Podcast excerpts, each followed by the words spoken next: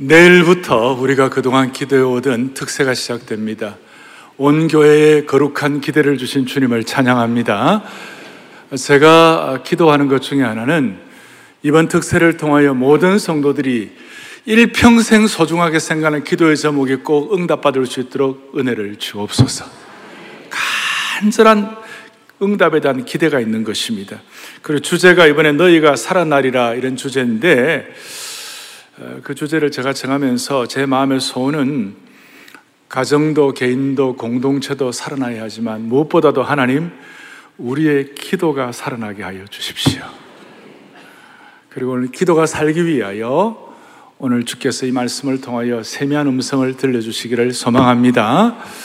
오늘 어떻게 하면 우리의 기도가 다시 살아날까라는 그런 마음의 소원을 갖고 오늘 본문을 제가 선택을 했는데 본문 11장 바로 앞에 10장 41절 42절에 우리의 기도가 다시 살아날 수 있는 어떻게 보면 전곡을 핵심을 찌르는 말씀을 주님이 하셨어요. 41절과 42절 같이 한번 앞에 보겠습니다. 마르다야, 마르다야, 내가 많은 일고 염려하고 근심하나 42절 몇 가지만 하든지 혹은 한 가지만으로도 족하니라. 마리아는 이 좋은 편을 택하였으니 빼앗기지 아니하리라. 아멘. 오늘 우리의 기도가 살아날 수 있도록 오늘 주기도문을 주님이 가르쳐 주시기 전에 바로 직전에 뭐라고 말씀하시는가? 마르다는 수많은 일들로 분주했습니다. 여러 가지 뭐 대접하고 이런 일도 많이 했고 그런데 주님 뭐라고 말씀하셨느냐? 많은 일들 때문에 너 힘든데 그냥 한 가지만 해라. 몇 가지도 필요하지만 그냥 한 가지만 하라. 마리아는 이 좋은 한 가지를 택하였으니 빼앗기지 아니하리라. 오늘 우리 성도들이 중요한 한 가지를 할 수 있기를 바라는 것이 중요한 한 가지. 그러니까 이 좋은 것 딱 한 가지를 제대로 선택하면 다시 살아날 수가 있는 것이에요. 결코 무너지지 않을 수가 있는 것이에요. 그러면서 바로 이어서 11장 1절에 예수님께서 한 가지를 선택하셨는데 예수께서 한 곳에서 뭐 하시고요? 기도하시고. 그러니까 지금 우리가 수많은 일들을 해야 하지만 우리 상황에서 가장 좋은 것 하나를 하라면 기도하는 것이에요. 그래서 오늘 제가 말씀의 제목을 기도의 정석 혹은 근본 질문으로 시리즈로 말하면 올바른 기도가 무엇인가 이제 그렇게 말할 수가 있는데 여러분, 2, 30년 전까지만 하더라도 한국의 중고등학생들에게 수학하면 수학이 뭐예요? 그이 말씀하면 다들 미소 짓는 분들은 아마 그 세대일 거라고요. 그죠? 그 세대. 수학 포기자, 수포자 들어보셨어요? 근데 기도하다가 사람들이 기도, 나 기도해도 응답 없는데? 뭐 이런 식으로 기포자가 있을 수도 있는데 오늘 우리 기포자가 우리에게 아무도 없기를 바래요. 아시겠어요? 그리고 오늘 기도의 정석이라는 말씀을 통하여 기도의 뼈대와 핵심이 잡히면 좋겠고 기도의 골격이 딱 세워졌으면 좋겠어요. 그리고 이제 오늘 이제 주님이 기도하시고 하고 난 다음 1절에 제 마음에 감동을 준 제자들의 요청이 참 마음에 와닿았어요. 그것이 뭐냐? 11장 1절 뒤에 제자 중에 하나가 요한이 자기 제자들에게 기도를 가르쳐 주신 것 같이 그 다음 뭐라고 되어 있습니까? 우리에게도 뭘 가르쳐 달라고요? 기도를 가르쳐 달라고. 왜 이 제자들의 이 요청이 그렇게 마음에 와 닿는가 하면 제자들은 예수님과 함께 같이 공생애를 보내었어요. 병 고치는 기적도 보았고 오병이어의 사건을 통하여 정말 하늘에서 떡이 내려오는 기적을 체험하고 무리를 걷는 자연의 모든 것을 제압하는 능력도 보았고 모든 걸 제자들이 다 보았어요. 그래서 제자들의 마음속에 주여 무리를 어떻게 걸을 수 있습니까? 그냥 빵은 어떻게 얻을 수 있습니까? 병은 어떻게 기적적으로 고칠 수 있습니까? 이것만 물어봐야 되는데 오늘 제자들이 너무 기특한 것은 주님 무리를 걷는 법 기적을 가르쳐 달라는 것이 아니라 기적을 베푸는 걸 가르쳐 달라는 것이 아니라 주여 기도를 가르쳐 주시옵소서. 이게 그렇게 마음에 와 닿는 거예요. 음? 아마 예수님이 기도에 대한 얼마나 큰 모습을 보이셨으면, 기도를 통해 얼마나 귀한 것을 하셨으면 제자들이는 질문을 했을까. 그런 생각을 해보았어요. 마찬가지예요. 오늘 우리에게 수많은 일들이 산적에 있습니다. 국가적으로, 교회적으로, 가정적으로, 또 뭐 수많은 일들, 또 수능을 앞에 놓고 부모님들 많은 일들이 있어요. 그걸 우리가 지금 해결하는 방법, 그것도 귀하겠지만 정말 더 중요한 것은 제자들처럼 다른 어떤 것보다도 주님 기도를 가르쳐 주시옵소서. 오늘 우리 교회 중직자들 여러 가지 일들도만 교회 개인적으로도 그러고 교회적으로도 그러고 많은 일들을 우리가 감당을 해야 되지만 오늘 이 시간 우리의 마음속에 딱 한 가지를 우리에게 요구한다면 주여 기도를 가르쳐 주시옵소서. 그리고 이런 기도를 가르쳐 달라는 이 내용 가운데서 오늘 주님께서 그래 그러면 내가 올바른 기도를 가르쳐 주마. 기도의 정석을 얘기해 주마. 기도의 뼈대와 핵심과 골격을 얘기해 주마. 그것이 오늘 주기도문이 되겠습니다. 그래서 오늘 어, 오늘 주일과 다음 주일에 걸쳐서 이 주기도문의 중요한 내용들을 좀 정리를 하도록 하겠습니다. 저도 마음속에 언제 성도들과 함께 주기도문을 한 번은 해야 되는데 라고 제 마음에 소원을 가졌는데 오늘 이와 같은 기회를 주신 주님을 찬양합니다. 자, 먼저 생각할 것은 우리가 그리스도인들이 하나님 앞에 기도할 수 있다는 것이 얼마나 큰 축복인지 기도의 축복에 대해서 먼저 좀 주기도문에 들어가기 전에 생각할 것입니다. 왜 이것이, 이것이 중요한가 하면 수천 년 전에도 기도 회의론 자들이 있었어요. 기도하면 되겠나? 뭐 특세 나와서 기도해도 응답 없을 수도 있는데 이런 식의 어떤 기도 회의론 자가 있었어요. 욥기 21장 15절 보겠어요. 오래전 얘기입니다. 아, 수천 년 전 얘기입니다. 같이 보겠습니다. 전능자가 누구에게 우리가 섬기며 우리가 그에게 기도한들 무슨 소용이 있으랴 하는구나. 아니 욥의 친구들이 저런 얘기한 걸 욥이 다시 한번 반복한 거예요.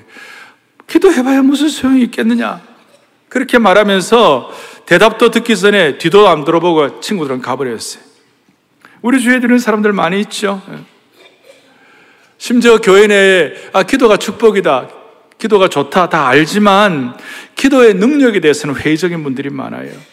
하나님의 존재는 믿지만 기도의 능력을 믿지 않는 기도 회의론 자들이 있어요.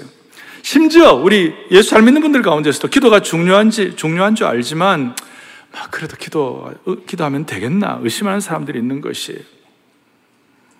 오늘 그러나 창조주 하나님이 피조물인 우리의 소리를 들으는 가장 중요한 특별한 통로가 기도인 줄 믿으셔야 되는 것이. 가장 특별한 통로가 기도이기 때문에 우리는 인격적인 하나님께 부르짖는 기도를 하는 것이 이게 특별한 거예요.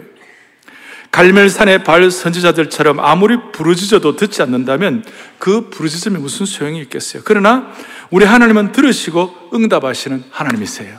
그 소통이 되는 것이기 때문에 기도가 축복이에요. 사복음서에 곳곳에 나타난 예수님의 특징적인 모습이 나타나는 그 중에 하나가 뭐냐면 예수님께서 들으시고 할렐루야. 예수님 들으시고 다윗생을 깨닫고 시편 65편 2절에 뭐라고 말씀하는가 같이 보겠습니다. 기도를 들으시는 주여 모든 육체가 죽게 나오리이다. 아멘. 기도를 들으시는 주여. 일반 세상에 대단한 사람 만나는 것도 왕을 만나는 것도 쉽지 않는데 피조물의 인생이 창조주 하나님 앞에 나와가지고 소통하면서 우리의 기도를 하나님이 응답하시고 들으신다. 너무나 놀라운 일이에요. 너무나 놀라운 축복이에요. 예레미야가 29장 12절 예레미야가 그 어려운 가운데서도 뭐라고 얘기하느냐 함께요. 너희가 내게 부르짖으며 내게 와서 기도하면 내가 너희들의 기도를 뭡니까? 들을 것이요. 들을 것이요. 오늘 이 사실을 앞에 놓고 차근차근 좀 정리하겠습니다. 제가 이제 드리는 이 모든 말씀들은 어떻게 보면 뭐 신학적으로나 또 교리적으로나 이런 내용들보다도 지난 수십 년 동안 기도해 왔고 제자 훈련해 왔고 또 그리스도의 온전함을 사모하는 제자 훈련적인 기도에 대한 내용이라고 생각하셔도 될 것 같아요. 일반적으로 기도의 정의 그러면 기도는 영혼의 호흡이다 그런 얘기 하잖아요. 뭐 호흡 못하면 다 죽으니까 그런 얘기를 많이 하고 맞는 말씀이지만 제가 제자 훈련을 하면서 또 주님을 닮아가기를 원하면서 그동안의 부족함과 고난과 이 모든 것들을 다 정리하면서 기도가 뭐냐? 기도에 대한 나름 저 정의를 내려보았어요. 기도의 정의에 대해서 기도가 뭐냐? 기도는 사랑받는 하나님의 자녀가 사랑하는 아버님께 올려드리는 사랑의 대화이다. 다시요. 기도는 누구가요? 사랑받는 하나님의 자녀가 누구에게 사랑하는 아버님께 올려드리는 뭐예요? 사랑의 대화이다. 하나님과 인격적인 소통이라는 것이죠. 앞부분에 오늘 마리아가 오늘 이 말씀 듣고 사랑받는 주님과 이제 대화하는 그것이 기도였다는 것이에요. 그래서 우리는 기도라고 해서 뭐 신학적으로 특별한 것이 아니라 하나님의 사랑을 깨닫고 하나님을 기뻐하며 하나님을 사랑하는 하나님의 자녀들이 하나님 앞에 나아가서 하나님과 대화하는 것이에요. 그러므로 기도의 내용은 대화의 내용은 한계가 없는 무한대가 되는 것이고 형식적으로는 자유로운 것이고 그래서 어떤 사람들은 너무 절박한 사람들은 절박하게 부르짖는 기도를 할 수 있고 또 어떤 사람들은 주님 앞에 조근조근 얘기할 수도 있는 것이에요. 여한 기도는 다시 한번 기도는 사랑받는 하나님의 자녀가 사랑하는 아버님께 올려드리는 사랑의 뭐예요? 대화라고요. 음. 제가 29년 전쯤 교회를 개척하고 얼마 안 돼가지고 교회가 급격히 자라서 교회를 건축하게 됐어요. 다음 세대를 위하여 또 미국에 있는 뭐 미국 교회는 김치도 못 먹으니까 또 김치도 마음대로 먹을 수 있는 그런 교제를 할 수 있는 곳을 위하여 또 주님께 마음껏 예배할 수 있는 공간이 될 수 있도록 그런 식으로 이제 교회를 건축하게 됐는데 막바지에 이르러 가지고 교회 건축하는데 막바지에 이렇게 물질적으로 굉장히 어려움을 당하게 됐어요. 어, 담당자들은 그 평신도 지도자들 일, 일주일에 한두 번이나 오지만 저는 매일 사무실에 있으니까 그 업체 사람들이 와서 매일 돈을 달라고 그러는 거예요. 그러니까 저 입장에서는 참 괴로웠어요. 뭐 내가 무슨 영화를 보려고 한 것도 아니고 하나님의 나라를 위하여 확장하는 마음을 가지고 그렇게 애를 쓰고 저도 최선을 다해 헌신한 것밖에 없는데 이런 이런 고난이 또 제가 때 젊었으니까 지금도 젊지만 그때는 젊었으니까 그냥 서박한 거예요, 하나님 앞에. 그, 어떻게 보면 부르짖는 기도라 할까? 아니면 하나님 앞에 그냥 이거는 뭐 한계도 없고, 그 다음 또 뭐라고 그럴까요? 뭐, 형식은 자유롭고, 이런 마음으로 어느 날 새벽에 기도하다가 나도 모르게 하나님, 물질적으로는 너무 힘들고 어려운데, 하나님 이거 얼마나 어렵습니까? 저 힘들어요. 하나님, 하나님도 돈 좀 없어 보세요. 이게 말도 안 되는 얘기고 이게 어쩌면 신학적으로 뭐 되는지 안 되는지 내가 다 잘 모르겠고 근데 그런 이유가 하나 있긴 있었는데 그, 그 전에 제가 이제 섬겼던 교회에 부교육자로 섬겼던 교회에 담임 목사님 사모님이 안희숙 여사였거든요. 안희숙 사모님인 죽으면 죽으리라고 유명하신 분인데 그분은 평양에서 한 7, 8년 동안 감옥에 있다가 나오셔가지고 온몸이 처녀인데 온몸이 다 이가 다 빠지시고 머리가 다, 다 빠지시고 이래갖고 아주 몸이 안 좋으셨어요. 그래 너무 아픈 때가 많았는데 안사모는 한 번씩 하나님 앞에 그렇게 기도한다는 거예요. 하나님, 하나님도 아파 보세요. 이런다는 거예요. 제가 그걸 기억이 나가지고 하나님도 돈 좀 없어 보라고 막 그렇게 기도를 한 거예요. 근데 어느 날 그 기도를 하고 그다음 새벽에 기도를 하고 이제 문을 딱 뜨니까 제 머리맡에 무릎 꿇고 기도하는데 머리맡에 뭐가 있냐면 봉투가 하나 있어요. 봉투를 딱 열어보니까 그 당시 현금 수표로 5만 불이 들었었어요. 어떻게 된 일이냐고 이제 수소문을 했다. 한 달 걸렸어요, 제가. 그런데 어떻게 된 거냐면 뉴욕에서 LA 어떤 분이 이사를 오셨는데 혹시 새벽에 기도할 때가 없나라고 찾아다녔는데 마침 어떤 우리 그 제가 섬겼던 교회가 있었어요. 그러니까 나가서 이제 새벽 기도를 하는데 기도를 마치고 이제 기도를 하는데 어떤 젊은 목회자가 앞에서 강단 뒤에서 무릎을 꿇고 기도하는데 하나님, 하나님도 돈 좀 없어 보세요.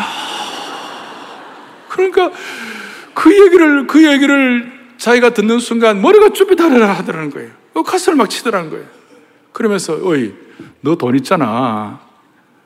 그러면서 어, 그분이 마음에 그 생각이 돼가지고 이제 자기가 받은 유산이 좀 있었어요. 유산을 갖다가 뭐 한, 하여튼 20만 불인가 이래 받았는데, 15만 원, 20만 원 받았는데, 그 중에 3분의 1, 3분의 1, 4분의 1 사이를 제가 내놓았다는 거예요. 그리고 자기가 그냥 그 얘기를 듣는 순간 좀 더 세게 기도할 걸. 뭐 우리가 일반적으로 저는 제가 이제 경험한 걸 말씀을 드리니까 부족하죠. 젊은 목사가 뭐 다 알겠어요. 그저 주님의 나라와 주님의 교회가 좀 더 주님 앞에서 잘 감당하면 좋겠다. 이런 마음 가지고 그렇게 애를 썼는데 뭐 무제한적으로 또 어떻게 보면 참, 참 죄송한, 죄송한 글은 참 주님 앞에 기도를 하고 그래도 주님이 필요하면 응답해 주신 줄로 믿으셔야 되는 것이. 그래서 오늘 이 죽음을 하면서 바로 앞에 죽음 마태음도 똑같이 죽음 본문이 나오는데 6장 5절에 너희는 외식하는 자와 같이 기도하지 말라고 그랬어요. 외식하는 자가 뭐예요? 밖에서 밥 먹는 거예요? 외식하는 자의 뜻은 뭐예요? 기도의 진정성을 말씀하신 거예요. 기도는 오염된 것이 없이 진실해야 한다는 거예요. 대화가 한결같아야 된다는 거예요. 진실이 뭔가, 뭡니까? 진실이 뭐예요? 티가 없는 간절함이에요. 주님 앞에 사랑의 대화로 내 속에 있는 진실을 말씀드려야 하고 내 속에 있는 간절함을 가지고 그 마음을 담은 기도를 해야 한다는 거예요. 그저 뭐 되는 대로가 아니라 마음을 담아가지고 간절함을 가지고 사람에게 보이려고가 아니라 주님 앞에 오늘 사랑의 대화로 사랑하는 아버님께 올려드리는 기도가 외식하지 않는 기도, 마음을 담은 기도, 간절한 기도인 줄 믿습니다. 기도가 하나님 우리에게 주신 축복이고, 그리고 축복된 정석의 기도의 핵심이 뭐냐? 주기도문이에요. 그리고 오늘 이 주기도문은 주기도문은 가장 깊고 심오하고 신앙적인 기도이고 대신 아주 간결한 거예요. 종교 개혁자 말틴 루터는 참 그리스도인은 영원한 주기도문을 드린다고 했어요. 무슨 말이냐면 신앙인은 쉴새 없이 이 주기도문을 평생 드린다는 것이. 요한 켈빈 선생님은 주기도문의 핵심 여섯 가지가 있다는 것이 여섯 가지. 우리가 하나님께, 하나님께 올려드리는 세 가지, 또 하나님 앞에서 우리가 일상에서 필요한 세 가지, 여섯 가지. 마치 십계명에 하나님과의 관계된 계명이 네 가지, 우리 우리 인생들과 관계된 것, 우리에게 필요한 것 여섯 가지 있는 것처럼 이 세 가지, 세 가지가 있는 것이에요. 그런데 이 여섯 가지 내용은 우리가 하나님께 구할 수 있는 모든 것이 총망라되어 있다. 그래서 오늘은 이 전반부 세 가지만 말씀을 드리겠어요. 첫 번째, 주님 앞에 우리가 주기도문 기도할 때 먼저 우리가 꼭 유념해야 할 것은 뭐냐면 하늘에 계신 우리 아버지요. 마태복음 6장에 나오죠. 하늘에 계신 우리 아버지요. 기도할 때 하늘에 계신 우리 아버지요. 그러니까 저와 여러분들은 하늘에 계신 우리 아버지께 기도하시는 줄로 믿으셔야 되는 것이. 기도의 대상이 분명하다는 것이. 기도의 대상. 그리고 이 하늘에 계신 우리 아버지는 주기도문 마태복음 6장에 보면 너에게 있어야 할 것을 하나님 너희 아버지께서 미리 뭐 하느니라 아시느니라. 온 우주를 창조하신 하나님은 하나님께서 우리에게 있어야 할 것을 미리 아시는 하나님이신 줄로 확신합니다. 이거예요. 이거는 재판하시는 하나님, 경찰 같은 하나님, 이런 우리를 무슨 뭐 꾸중하시고 공포를 주시는 당시 고대 근동 사회는 곳곳마다 신이 많았잖아요. 호수의 신, 계곡의 신, 언덕의 신, 바다의 신, 전쟁의 신, 날씨를 관할하는 신, 농사를 관할하는 신, 비를 오게 하는 신들, 그 모습처럼 모압의 공포의 신 다 많았지만 우리가 믿는 하나님은 하나님 하늘에 계신 우리 아버지요. 아버지라고 불렀어요. 그러니까 우리 믿음의 기도의 대상이 하늘의 아버지인 것을 감사하기를 원하는 것이에요. 그리고 특별히 중요한 것은 하늘에 계신 하나님이 아니라 하늘에 계신 하나님 아버지라는 것이에요.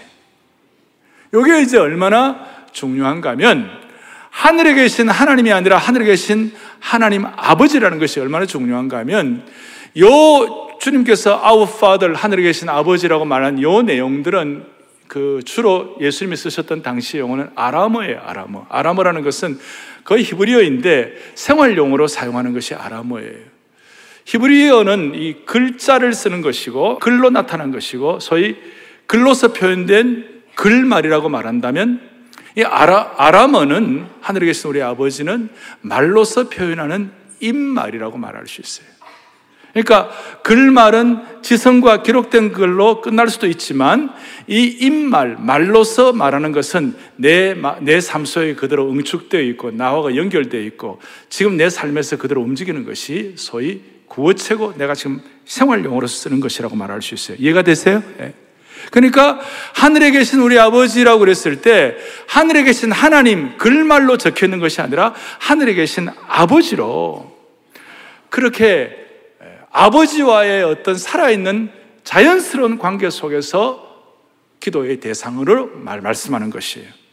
예를 들어 아이들이 글로 먼저 아버지를 씁니까? 아니면 입으로 먼저 아버지라고 부르는 거예요? 예. 입으로 먼저 아버지라고 부르. 엄격하게 말해서 그러니까 이 하늘에 계신 아버지라는 이 말은 좀 더 깊이 들어가면 하늘에 계시는 아빠 아버지를 말씀하는 것이에요.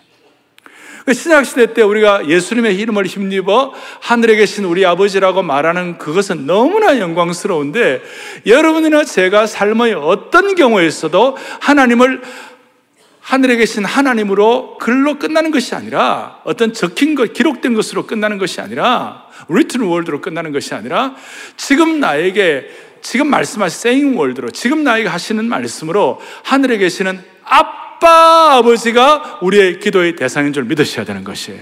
그러니까 아빠 아버지라는 말은 신약에 딱 세 번 나와요. 세 번 나오는데 첫 번째 너무 힘들고 어려울 때 마가복음 14장 예수님께서 겟세마네 동산에서 마가복음 14장 36절에 하시는 말씀을 보겠습니다. 이르시되 아빠 아버지여 아버지께는 모든 것이 가능하오니 이 산을 내게서 옮기시옵소서. 그러나 나의 원대로 마옵시고 아버지의 원대로 마옵소서. 그 어려운 가운데 겟세마네 동산에 주님의 처절한 기도인데 그 처절한 기도를 할 때의 호칭이 뭐냐? 아빠 아버지요. 그리고 동시에 로마서 8장과 갈라디아서 4장에서 다시 한번 아빠 아버지가 딱 세 번 나옵니다. 자, 로마서 8장 같이 보겠습니다. 너희는 다시 무서워하는 종의 영을 받지 아니하고 양자의 영을 받았으므로 우리가 뭐예요? 아빠 아버지라 부르시느니라. 할렐루야. 그리고 갈레다서 사장에도 보니까 동일하게 나옵니다. 너희가 아들임으로 하나님이 그 아들의 영을 우리 마음 가운데 보내사 아들의 영은 성령이에요. 성령이 오시면 우리를 뭐 하게 하신다? 아빠 아버지라 부르게 하셨느니라. 그러니까 성령이 오시면 의사가 나타나고 기적이 나타나고 뭐 방언을 하고 뭐 이런 것도 있을 수 있지만 정말 중요한 것은 성령이 오시면 우리로 하여금 아빠 아버지라고 부르는 것이에요. 그러니까 우리가 기도를 할 때 사랑하는 아버님께 우리가 사랑의 대화를 하는데 마음을 다하여 하나님을 아빠 아버지라고 부르면서 우리의 기도의 대상 앞에서 이렇게 하는 그것 자체가 큰 축복이라는 거예요. 주님 이렇게 하나님을 아빠 아버지라고 부를 수 있었던 이유는 예수님께서 세례 받으실 때에 하늘 문이 열리고 이는 내 사랑하는 아들이요 내 기뻐하는 자라. 예수님의 정체성이에요. 자, 오늘 이 반포대로 121번지 하늘 문을 여시고 너는 내 사랑하는 아들이다. 내 사랑하는 자녀다. 얼마나 영광스러운 거예요. 그래서 예수 믿는 거는 기가 막힌 일이에요. 그리고 그 일들을 통해 우리가 하나님 앞에 기도로 나가는 가장 큰 축복인데 그것이 뭐냐면 아빠 아버지라고 부르시느니라. 할렐루야. 이럴 때 그 아빠께서 속삭이시는 사랑의 음성도 듣게 되는 것이에요. 이걸 깨닫는 순간 우리는 아버지와 사랑의 대화를 할 수 있고 이걸 깨닫는 순간 우리는 사랑받는 자녀로서 고귀한 존재가 된다는 것이. 이럴 때 우리는 무명의 대상이나 엉터리 대상에게 강구하지 아니하고 사람에게 손비비지 않는 거예요. 모르는 대상에게 우리가 지성을 드리는 것이 아니에요. 액을 복굴하지 않아요. 사랑하는 아빠 아버지께 제한 없이 형식에 매이지 않고 자연스럽게 간절하게 사랑의 대화로 소통하는 줄로 믿습니다. 그리고 또 놀라운 것은 하늘에 계신 우리 아버지요. My father이 아니고 our father. 하나님 우리 아버지요. 특별히 하나님께서는 이런 주기도문을 주님 앞에서 공동체가 올려드릴 때 하나님은 역사하시는 것이에요. 특세에 무슨 뭐 새벽에 만 명씩 모이고 뭐 모바일로 2, 3만 명이 같이 모여가지고 이러는데 내 한 사람 빠져도 상관이 없지 않는가? 뭐 그럴 수도 있어요. 골방에서도 기도해 은혜 받을 수도 있어요. 그러나 많은 경우 하늘 아빠 아버지께 공동체가 모여가지고 my father이 아니라 our father 공동체가 간절히 모여서 집중해서 기도할 때 하나님은 역사하시는 것이에요. 하나님은 응답하시는 것이에요. 그래서 우리가 다시 살아나게 되는 거예요. 할렐루야. 하나님의 아빠 아버지를 앞에 놓고 기도한다는 것은 아빠 아버지를 제대로 깨닫고 기도하는 것이에요. 다른 말로 하면 아빠의 심정을 깨닫고 기도하는 것이에요. 자, 같이 보겠습니다. 아빠 아버지를 알고 기도한다는 것은 뭐예요? 아빠 아버지의 심정을 알고 기도한다는 것이에요. 우리가 하나님을 전지전능하시다, 무소부재하시다, 변함이 없는 하나님이시다, 영원하신 분이시다, 교리적으로 다 알아요. 그러나 그보다 더 중요한 것은 하나님의 심정이 뭔가? 하나님은 어떤 심정 갖고 계시는가? 마치 돌아온 당자가 이전에는 아빠를, 아빠의 심정을 몰랐는데 돌아오고 나니까, 아, 우리 아빠는 나를 구속하고, 나를 괴롭히고, 나를 꼼짝 못하게 하는 아버지가 아니고, 어떻게 하면 나를 사랑할까? 어떻게 하면 내 인생을 제대로 빛내게 할까? 그것만 생각하시는 아버지인데, 내 이 아버지의 심정을 너무 몰랐구나. 어떻게 하면 아버지의 심정을 기쁘게 해드리지? 라고 기도하는 그 기도가 진짜가 되는 것이에요. 가늠하다가 잡힌 여인이 은혜 받고 변화되고 난 다음에 아, 내 이 아빠 하나님 아버지의 주님의 심정을 몰라고 살았는데 어떻게 하면 내가 주님의 심정을 제대로 깨닫고 주님 앞에 주님을 기쁘시게 할까?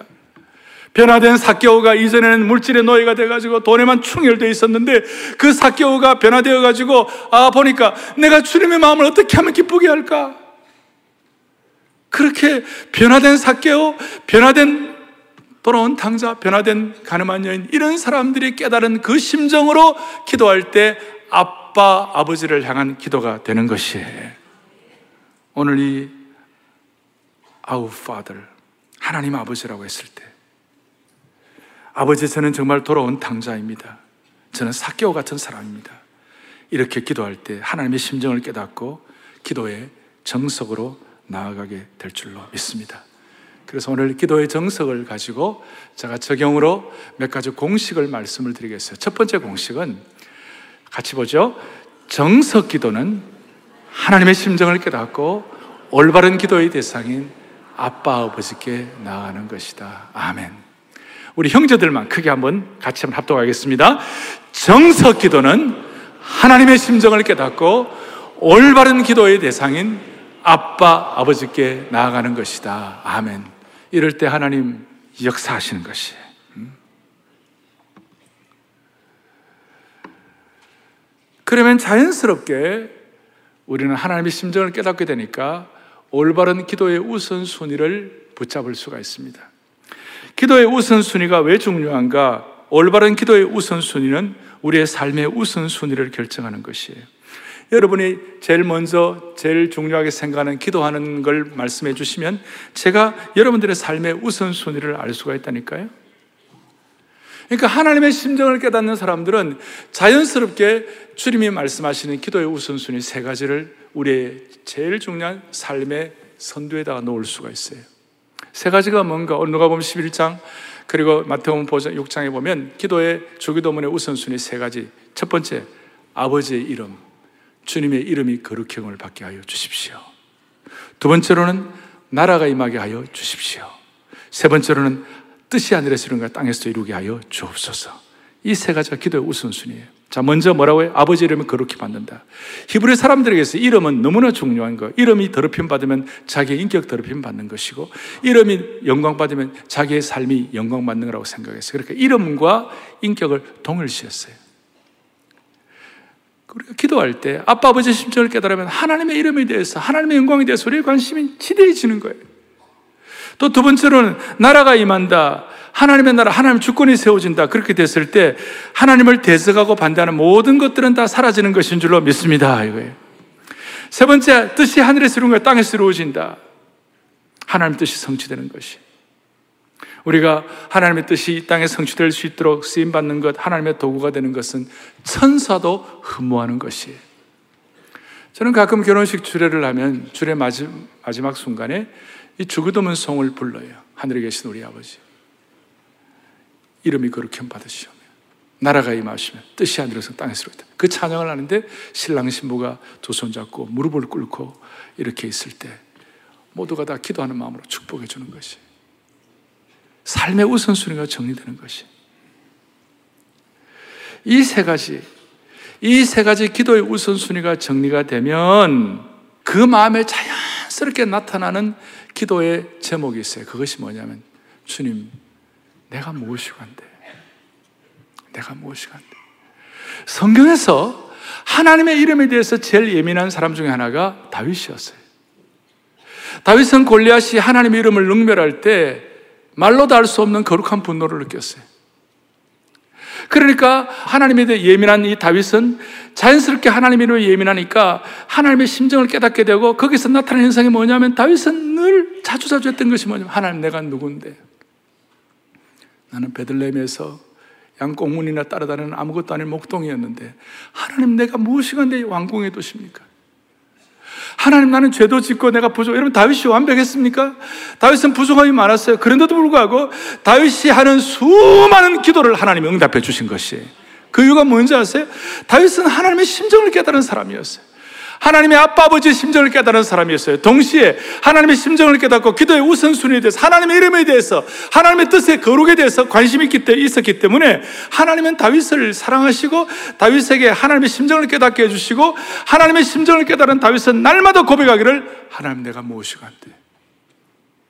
주님 내가 누구이게 내 같은 것을 내 같은 것을 왕궁에 들이시고 오늘 저와 여러분의 마음속에 하나님 은혜를 주셔가지고 기도의 초도에 담아 자주 젖은 하나님의 이름, 하나님의 거룩, 하나님의 나라 우리가 기도할 때마다 주여 내가 무엇이건데 내가 누구이기에 여러분 이런 기도를 하나님이 기도의 정석으로 응답하신 줄 믿으셔야 되는 것이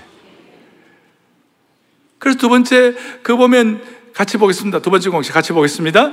정석 기도는 아빠 아버지에게 내가 무엇이 관대하는 마음의 자세로 나아가는 것이다. 그런데 이 반대가 있어요. 내가 무엇이 관대가 아니라 내가 누구인 줄 알고 내가 누군 줄 알고 대표적으로 바리새인들이었어요. 바리새인들은 신앙 좋다는 사람들이었어요. 나름 신앙의 한 경지를 이루었다고 자부하는 사람들이었어요. 자신의 신앙의 기도의 손을 단단히 쥐고 예수님께로 나아가지 않는 신앙적인 거만함이 하늘을 찌르던 바리새인들이었어요. 자기 허상에 사로잡혀 갖고 내가 누군 줄 알고 내가 지금까지 얼마나 수고했는데 내가 얼마나 애를 많이 썼는데 내가 얼마나 고생을 했는데 그 자기 허상에 사로잡혀 예수님을 예민하였어요. 이들은 하나님 기도를 했지만 하나님 받으시지 않으셨어요. 왜? 하나님의 심정을 모르는 아빠 아버지의 심정을 모르는 기도는 하나님이 받지 않으시는 것이에요. 그래서 우리는 이 시간 주님 내가 뭐라고 주님 나를 사랑해 주십니까? 주기도문을 하면 할수록 기도를 하면 할수록 주여 내가 무엇이간데 내가 무엇이기에 오늘 이런 마음의 소원을 저와 여러분에게 주시기를 바라는 것이에요.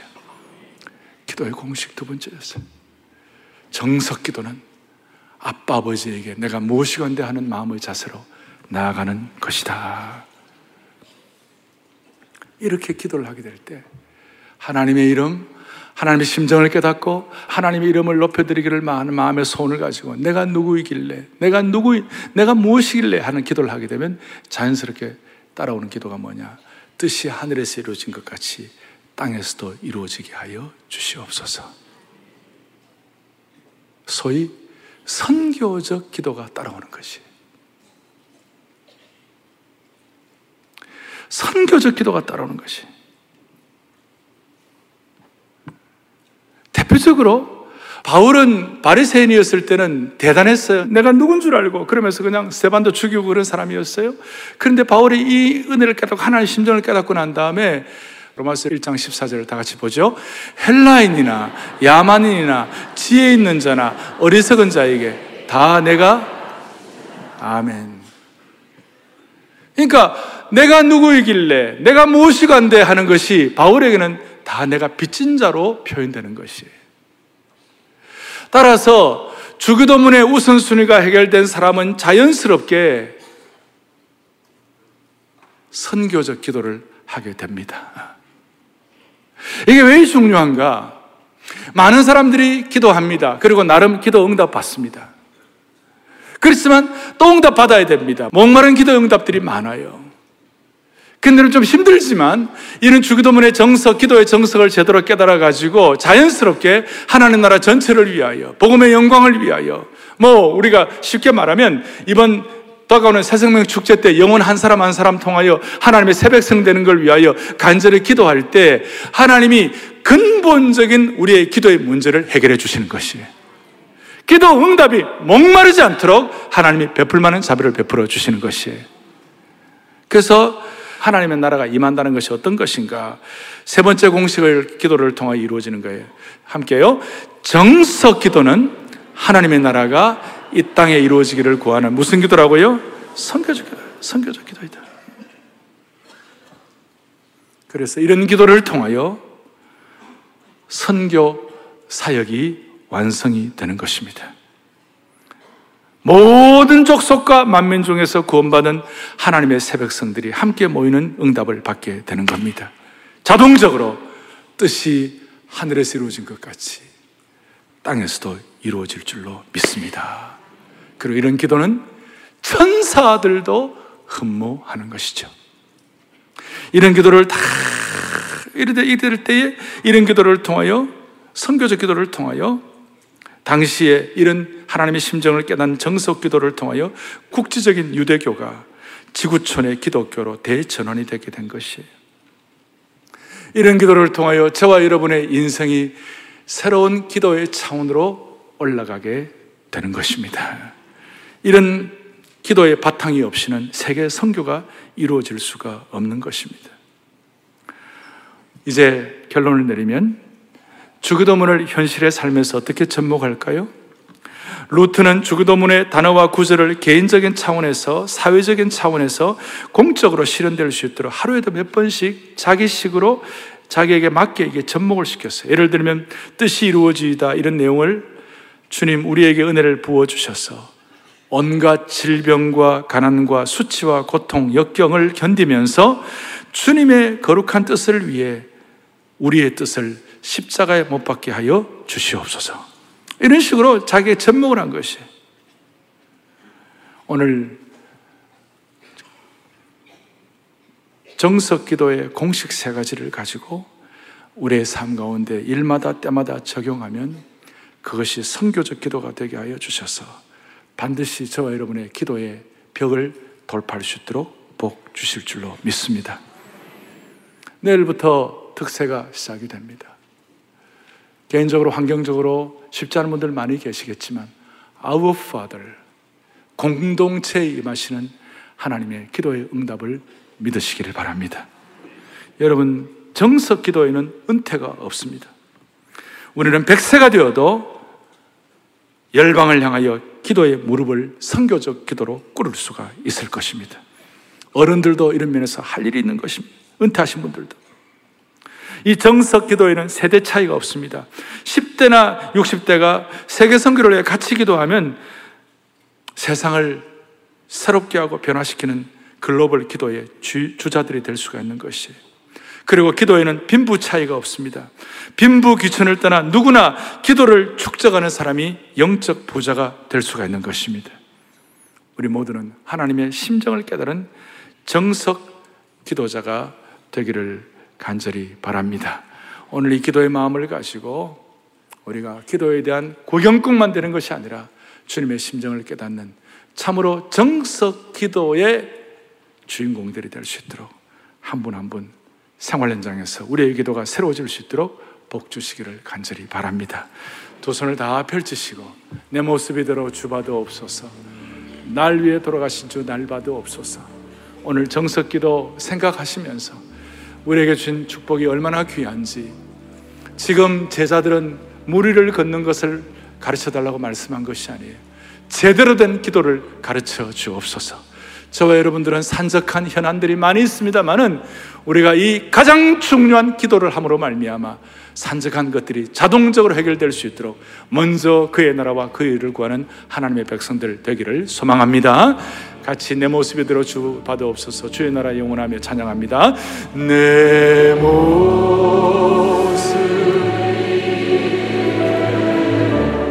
주 받아옵소서 주 받.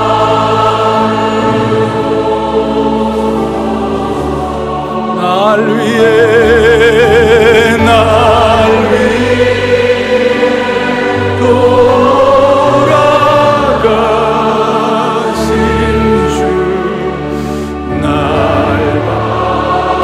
기도의 우선순위를 정리합시다 기도가 축복인 줄 믿으십시다. 내 주님 서신 발 앞에 나 꿇어 엎드렸으니 내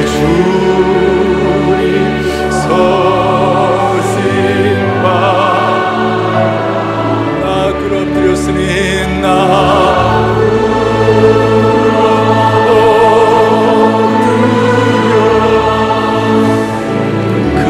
나그그크